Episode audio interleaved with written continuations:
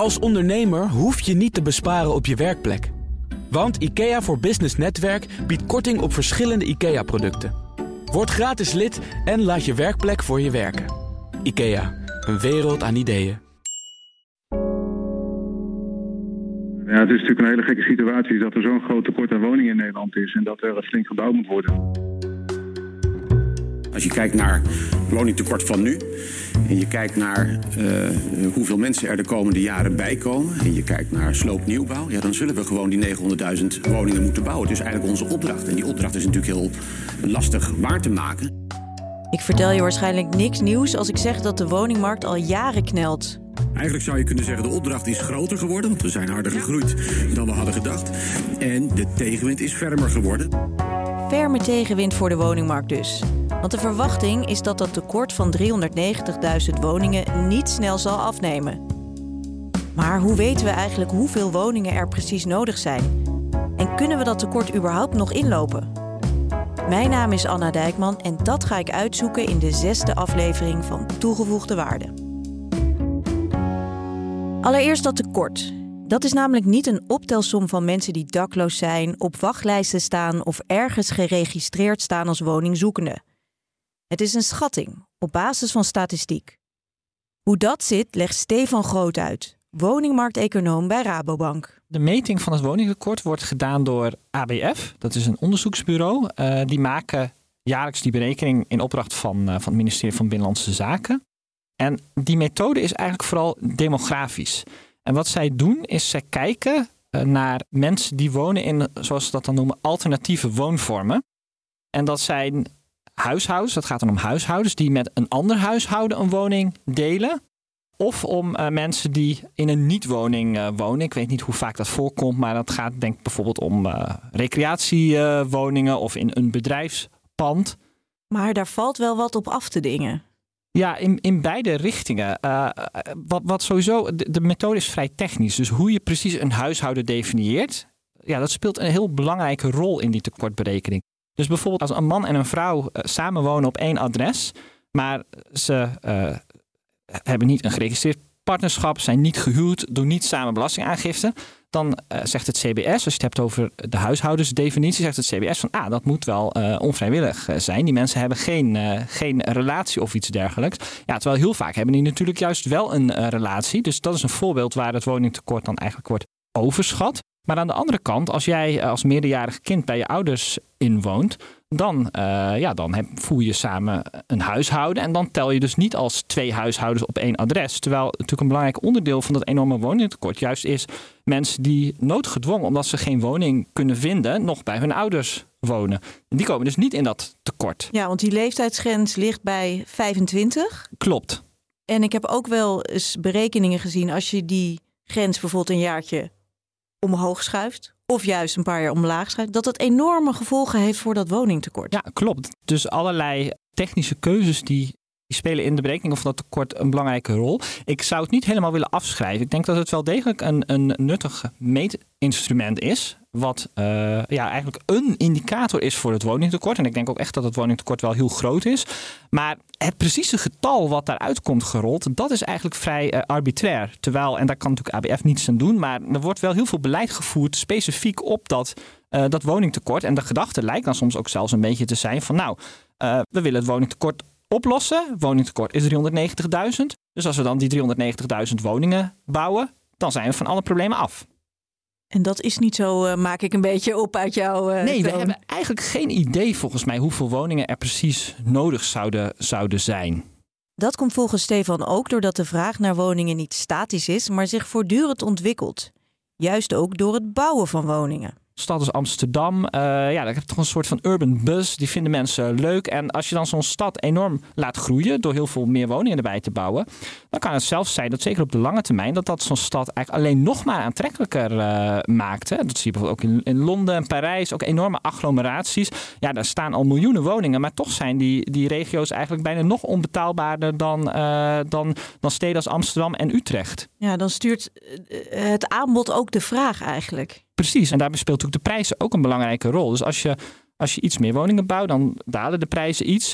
Uh, ja, dan gaan allerlei mensen die, die anders misschien niet uh, zelfstandig waren gaan wonen, die gaan dan ineens wel, uh, wel ook zo'n woning verwerven. Er kunnen binnen Nederland kunnen er migratiestromen ontstaan. Maar zeker als je het hebt over een stad als Amsterdam, ook heel aantrekkelijk. Ook andere grote steden in Nederland trouwens.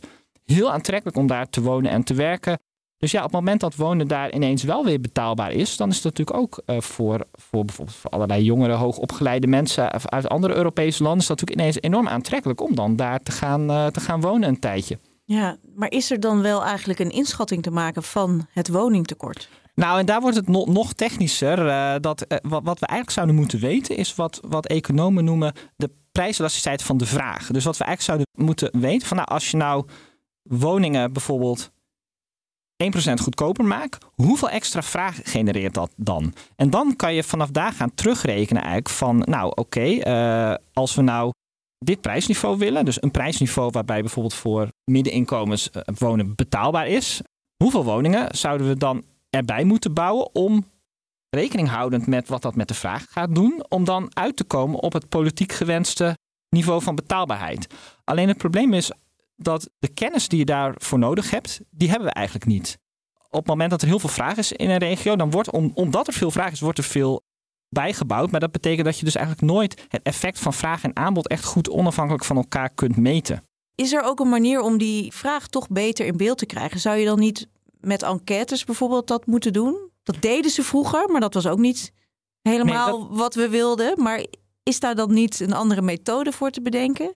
Die uh, meting van de voorkeur, zoals dat vroeger deden, daar ging het inderdaad ook mis. Want wat je dan krijgt, is dat mensen hun antwoorden eigenlijk baseren op de prijzen die ze observeren. Dus als iedereen weet van ja, ook al verdien je uh, een ton bij wijze van spreken, dan nog kan ik niet meer dan een, uh, een bescheiden rijtjeswoning kopen of huren.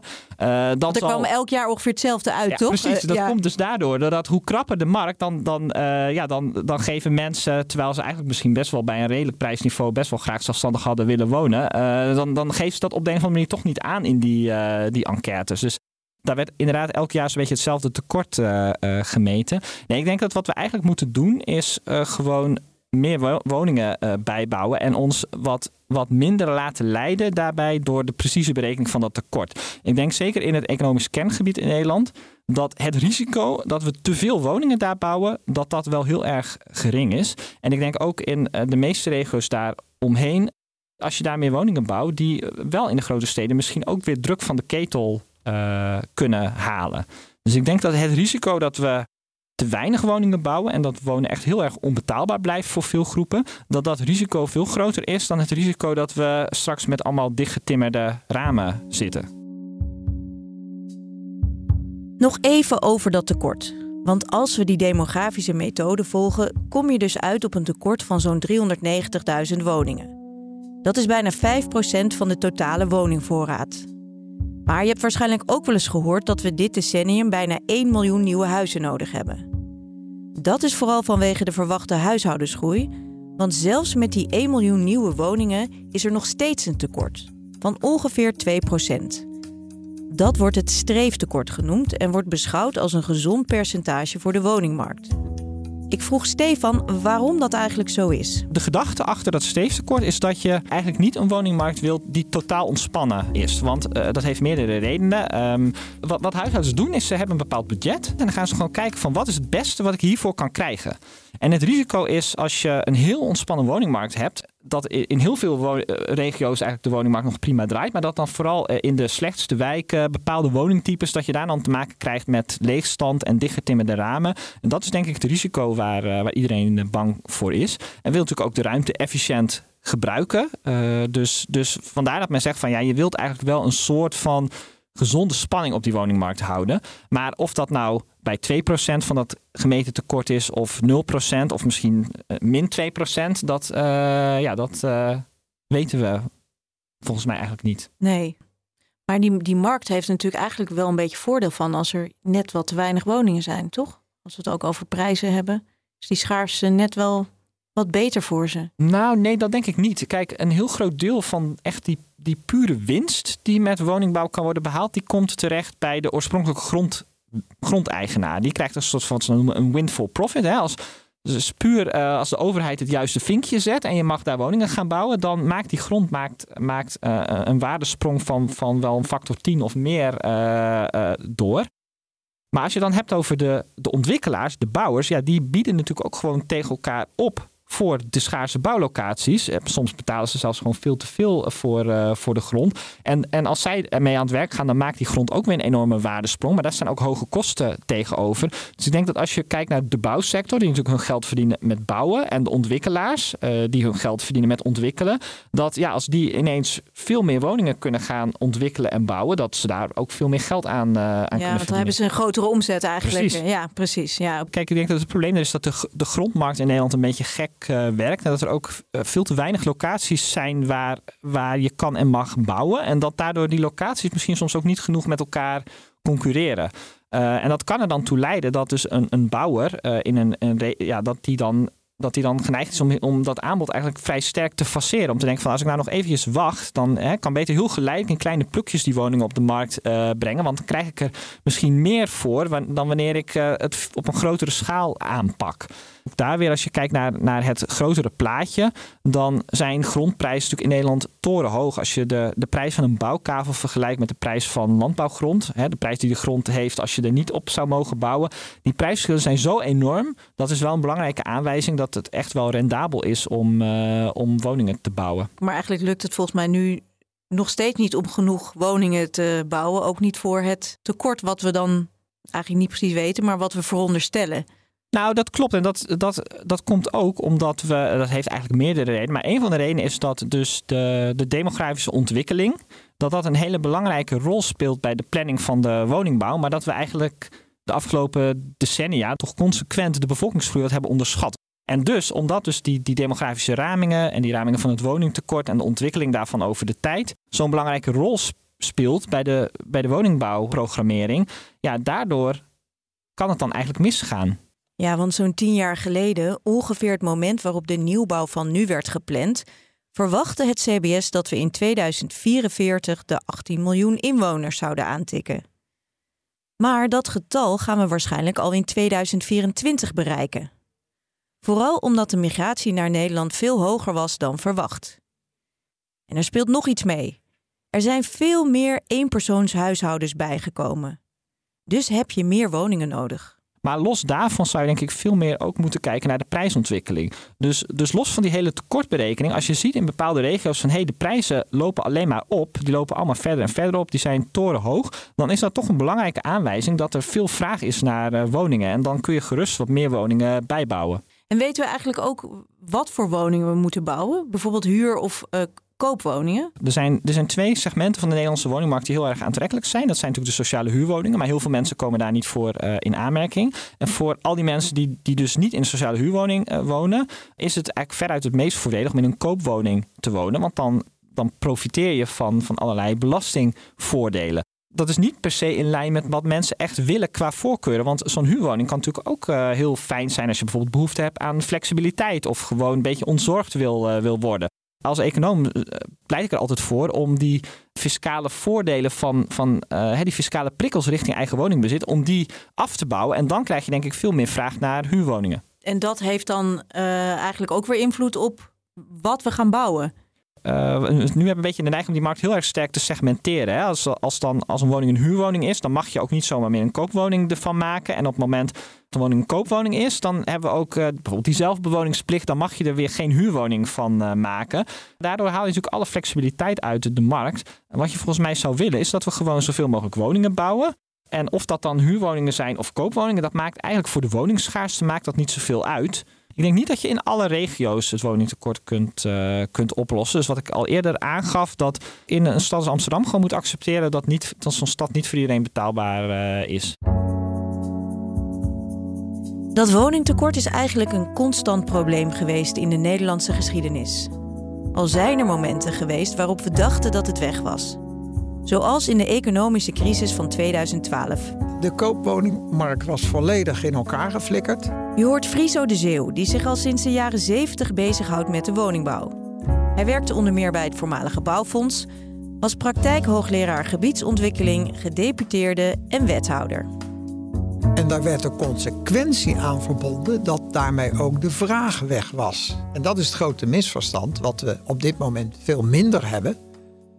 Uh, want die vraag was even onder water geduwd, maar was er nog steeds. Alleen het, kwam, het was latent, omdat de mensen waren een soort koperstaking uh, aangegaan. Men durfde niet. Ja. En de bouw lag ook plat. En is dat nu ook een van de oorzaken dat we nu met zo'n groot tekort zitten? Ja, hier komen we wel op een van de structurele oorzaken. Dat er periodes zijn dat we in ons land uh, het woningtekort uh, ja, denken dat het niet meer is. In ieder geval hebben we niet in de bekende terminologie geen urgentie om het aan te pakken. En dat gevoel van urgentie is wel noodzakelijk bij overheden en ook wel bij marktpartijen en corporaties omdat onze procedure, tweede punt, onze procedures zijn ingewikkeld, zijn ook in, inhoudelijke redenen voor. Maar je moet echt uh, volhardend zijn om een plan te realiseren. Nee, is er ook een periode geweest uh, in de recentere geschiedenis dat het wel goed was? Dat je kan zeggen, nou toen zaten we eigenlijk wel, wel, wel aardig uh, ja, in, in onze woningvoorraad. Nou, wat betreft in ieder geval de woningproductie zijn de jaren 70. In de jaren 70 was wel een hoogtepunt. Na de oorlog was de woningnood ontzettend hoog. Er moest dus iets gebeuren. In de jaren 60 zorgde minister Pieter Bogaars ervoor dat die woningbouw flink werd aangezwengeld. Hij ging stad en land door, besloot tot de aanleg van de Bijlmer en schreef zelfs honderdduizenden bouwvakkers een brief om ze te vragen de handen uit de mouwen te steken. Met succes, want de woningproductie schoot omhoog en bleef de jaren erna hoog. Met als piek 157.000 nieuwe woningen in 1973. Moet wel bijgezegd worden, uh, toen waren de plannen aan min, minder gecompliceerd en bouwden we ook wel van die flats waarvan we nu zeggen, van die galerijflats, ja, is dat nou wel toekomstgericht geweest? En sommige worden nu al uh, gesloopt om vervangen te worden door andere type woningen. Dus er zitten ook wel wat kritische kantjes aan die hele hoge productie van toen. Ook in de jaren 80 lag het gemiddelde nog boven de 100.000 nieuwe woningen per jaar. Maar in de decennia erna ging dat tempo wat omlaag. Met als voorlopig dieptepunt 2014, toen er maar 45.000 nieuwe woningen werden opgeleverd. Het laagste getal sinds 1949. De afgelopen jaren lag het gemiddelde aantal nieuwe woningen rond de 70.000 per jaar. En dat gaat waarschijnlijk terugzakken naar 50.000. De officiële politieke ambitie is 100.000. Heb ik altijd als illusie gezien. Maar als we er zo 80.000 per jaar halen, dat is een reële uh, ambitie. Weten we eigenlijk wel wat voor soort woningen we moeten bouwen? Ja, dat nou, laat ik het zeggen. Ik, ik zeg ja, maar dat is eigenlijk een discussiepunt in, uh, in de wereld van de overheid, van ontwerpers, kortom de vakwereld. Er zijn eigenlijk twee richtingen. De ene zegt, ja, we krijgen steeds kleinere huishoudens. Dat is ook zo. En uh, daar moeten we ook uh, aangepast voor bouwen. Dat, aangepast betekent ook kleiner en binnenstedelijk. Dus dat betekent samengevat veel appartementen binnen de steden. En de steden moeten we verdichten. De andere richting, en daar ben ik een aanhanger van, die zegt: ja, als we kijken naar hoe de mensen willen wonen, ook die eenpersoonshuishoudens, tweepersoonshuishoudens, dat is toch vaak in een ja, grondgebonden woning. En als het even kan, met een tuintje. Daar wordt om de drie jaar onderzoek naar gedaan. Dat heet het woononderzoek. Uh, door, de, door de Rijksoverheid. is dus echt onafhankelijk. En dan valt me op uh, dat er dus een grote aanhang blijft naar zo'n grondgebonden woning. Door sommigen gekwalificeerd als kleinburgerlijk.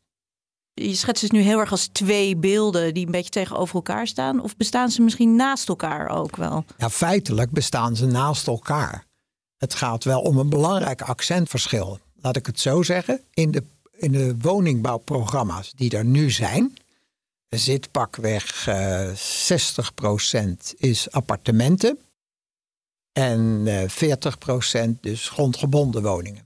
Als ik kijk naar die woningbehoefteonderzoeken en naar de woonwensen, zou die verhouding omgekeerd moeten zijn. iedereen een huis met een tuintje. Dat klinkt Ja, natuurlijk meer. prachtig, maar Ja. ja. Nederland is best eh, een druk Ja. bevolkt land.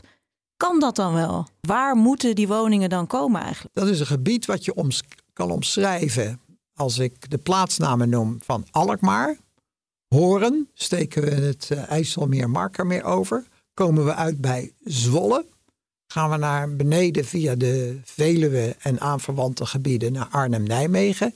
Dalen we af eh, naar Eindhoven, Breda, eh, Den Bosch richting Drechtsteden. Nou, dat noemen we dan het rompertje. Het rompertje. Het rompertje, dat is dus de Randstad en dat hele omliggend eh, gebied. En dat is eigenlijk een populair gebied. Daar een- willen mensen wonen. Daar willen mensen wonen, te meer omdat daar ook behoorlijk wat economie en werkgelegenheid in de buurt zit. Dat moet je altijd in samenhang eh, zien. Ja. En er moet ook werk heen. Ja, en daar gaat hij naar mijn idee nogal eh, ernstig de fout in. Want dat werk, om daarmee te beginnen, dat kan je niet zomaar eh, verplaatsen. Die verbindingen, die zijn hartstikke duur. Die lelielijn die nu op de planning staat, die kost al miljarden. En dan zouden dus nog een paar lelielijnen in de ogen van Hugo de Jonge bij moeten komen. Dat geld komt er natuurlijk helemaal niet. En het is de vraag of dat ook effect heeft. Of met, dat, met die verbindingen dat werk meekomt. Want, want hoe gaat dat proces nou eigenlijk? Er moeten woningen gebouwd worden. Waar komen provincies en gemeenten in dit spel? Wat is de rol van de Rijksoverheid? Dat is een samenwerking tussen de gemeente, niet de provincie, primair de gemeente, en eh, marktpartij, marktpartijen. En dat zijn ontwikkelaars, dat zijn beleggers die ook ontwikkelen, dat zijn woningcorporaties en bij kleinere plannen ook eh, bouwers. Deels lokale helden en deels grote landelijke spelers. Nou, voor een deel eh, doet de gemeente zelf een plan maken. Maar niet alleen op papier zetten. Van daar kan die uitbreiding of die inbreiding tot stand komen. En die verwerft dan zelf de grond. Beetje typisch Nederlandse gewoonte. Actief grondbeleid. En als ze dat hebben gedaan, dan tenderen ze dit, dat eh, gebied naar bouwers, ontwikkelaars om dat te realiseren. Dat Dus het initiatief ligt dan bij de gemeente. ja. En niet alleen het initiatief, dat ligt heel vaak trouwens bij eh, de gemeente, omdat die de instantie is die het bestemmingsplan, en na 1 januari heet dat omgevingsplan, maakt. En zonder een omgevingsplan en de vergunningen die daarbij horen, kan je niks in dit land. Dus je hebt altijd de overheid nodig en die kan zeer initiërend zijn. En die kan een beetje, ja, dat heet dan in het jargon faciliterend zijn. En deels doet die gemeente dus zelf ook grond en gebouwen verwerven. En soms doet ze, of soms in het merendeel van de gevallen inmiddels, maakt ze wel het plan, maar laat ze het aan de private partijen over om die grond en die gebouwen te verwerven. En, en de rol van de Rijksoverheid, kan die bijvoorbeeld tegen een gemeente zeggen: hé hey, eh, jongens, jullie moeten echt nu gaan bouwen, want we Ja. zien Ja, dat ja, jullie een probleem hebben? Of Dat kan, maar dat is in de afgelopen pakweg 30 jaar nauwelijks meer gebeurd. En nu geleidelijk aan in het kader van die grote woningnood die nu algemeen gedeeld wordt, eh, komt dat weer terug. En we hebben een, eh, nou, een paar ministers die er niet veel aan hebben gedaan. Hebben we nu natuurlijk een hyper, bijna hyperventilerende minister. Die kan dus ook, terugkomend op je vraag, als dat nodig is, zeggen: ja, maar daar moet toch echt gebouwd worden.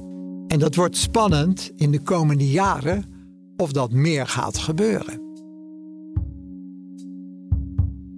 De geschiedenis van de Nederlandse woningbouw gaat heen en weer tussen meer en minder bemoeienis van de overheid. Zo werden de eerste woningbouwverenigingen in de 19e eeuw opgericht door particulieren.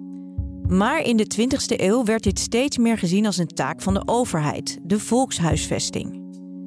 In de jaren 50 was de bemoeienis van de overheid zelfs zo groot dat mensen verplicht werden anderen in huis te nemen. Sinds die tijd werd de woningbouw ook gestuurd met nota's ruimtelijke ordening. Misschien wel de bekendste hiervan is de vierde nota ruimtelijke ordening extra uit 1991, ofwel Finex. Die leidde tot de bouw van meer dan 120 nieuwbouwwijken, inderdaad de bekende Finex-wijken. Begin jaren 2000 stopte dat centrale ruimtelijke ordeningsbeleid. De bouw werd steeds meer overgelaten aan de lokale politiek en de markt, want het idee was toen dat die het beter konden dan de Rijksoverheid. In 2010 werd zelfs besloten het ministerie van Volkshuisvesting en Ruimtelijke Ordening op te heffen. Nu gaat de slinger weer de andere kant op en wordt er juist weer naar de overheid gekeken om de regie te nemen. In 2024 moet er weer een nieuwe nota ruimte komen met een brede visie op de ruimtelijke ordening van Nederland. Beste zou zijn, naar mijn idee, zoals het een beetje in de Vinex-tijd is aangepakt. Het is de jaren negentig. Ik was toen zelf gedeputeerde van de provincie Noord-Holland. Ik heb dat meegemaakt. Waarin een, laten we zeggen, goede toch dialoog werd gezegd... daar en daar moeten grote bouwlocaties uh, komen. Het sterke van die nota was... dat was een goede co-productie van die overheden... gemeente, provincie en rijk. En ik werd best een beetje onder druk gezet om er werk van te maken, zou ik maar zeggen. Uh, ontsnappen was niet mogelijk. Maar er was ook geld beschikbaar om het te realiseren. Voor infra en voor de extra grondkosten, et cetera. Daar was ambitie en uitvoering bij elkaar gebracht. En in de afgelopen decennia zien we dat ambitie en uitvoering, die spagaat daartussen wordt steeds groter. Er zit nogal wat financiële lucht tussen ambitie en uh, werkelijkheid. Dat moet dichter bij elkaar worden gebracht. Ja, en breed... Moet daar dan geld van de overheid bij? enerzijds geld van de overheid, anderzijds aanpassen van plannen die financieel goedkoper zijn. Ja. Realistischer misschien. Realistischer. Want dat is ook wel iets hè, met die ambitie die we hebben. Ik, ik, kwam een analyse tegen van het ministerie van Binnenlandse Zaken. En er werden ook nog een aantal belemmerende factoren genoemd. De beperkte bouwcapaciteit, ja. beperkte ambtelijke capaciteit en uh, vertragende wet- en regelgeving. Is het dan eigenlijk wel mogelijk wat we willen? Nou, de opgave is vrij uh, stevig.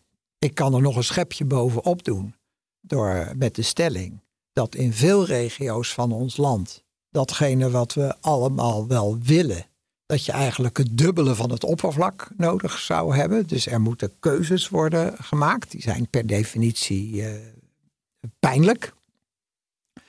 Dus de opgave, als ik ook weer even met die Vinex vergelijk, dan is die wel veel zwaarder geworden. Het idee dat we krap zitten in de ruimte is alleen maar toegenomen. En die verschillende ambities zijn toegenomen. En de daarbij behorende regels die we dan bedenken. Dat flikkeren we allemaal in een trechter. Brussel die doet ook nog even bijtanken, zal ik maar zeggen, met allerlei eisen. En dan moet dat op dat redelijk kleine oppervlak allemaal worden waargemaakt. Ja. Nou ja, dat, kan op zichzelf uh, wel, naar mijn stellige overtuiging. Maar het vergt natuurlijk heel wat uh, stuurmanskunst om dat te doen. Doorzettingsvermogen, flexibiliteit. Als we nou even naar de toekomst kijken. We hebben nu een woningtekort van 390.000 woningen, ongeveer. Wordt dat erger? Zie je dat ingelopen worden? De, de optimistische versie is dat we dat langzamerhand gaan inlopen. Mooier kan ik het echt niet uh, maken. Friso de Zeeuw en ook Stefan Groot zijn dus redelijk optimistisch dat het tekort op termijn kan worden teruggedrongen. Maar er zijn wel een paar kanttekeningen. We zullen moeten accepteren dat er in bepaalde gebieden altijd tekorten zijn. Dat tekort moeten we ook niet zien als een keihard getal. Aanbod creëert namelijk ook nieuwe vraag en die vraag verandert bovendien steeds. We eisen steeds meer van onze woningen en er komen steeds meer en kleinere huishoudens.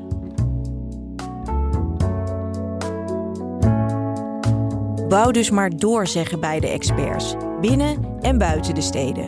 Maar vooral in het economische kerngebied, want daar willen mensen wonen en is er werk. En hou niet te rigide vast aan het bouwen van of koop- of huurwoningen.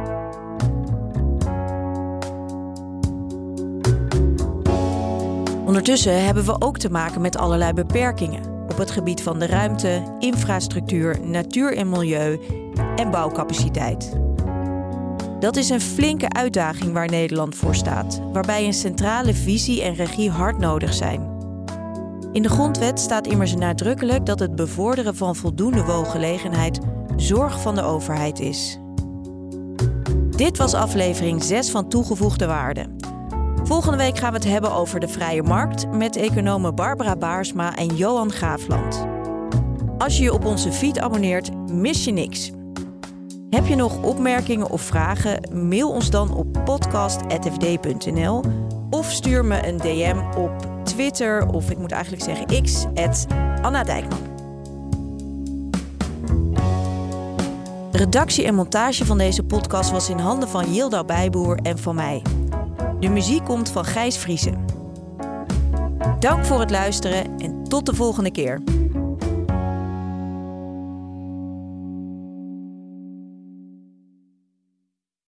Het inrichten van je eigen zaak is best wel wat werk.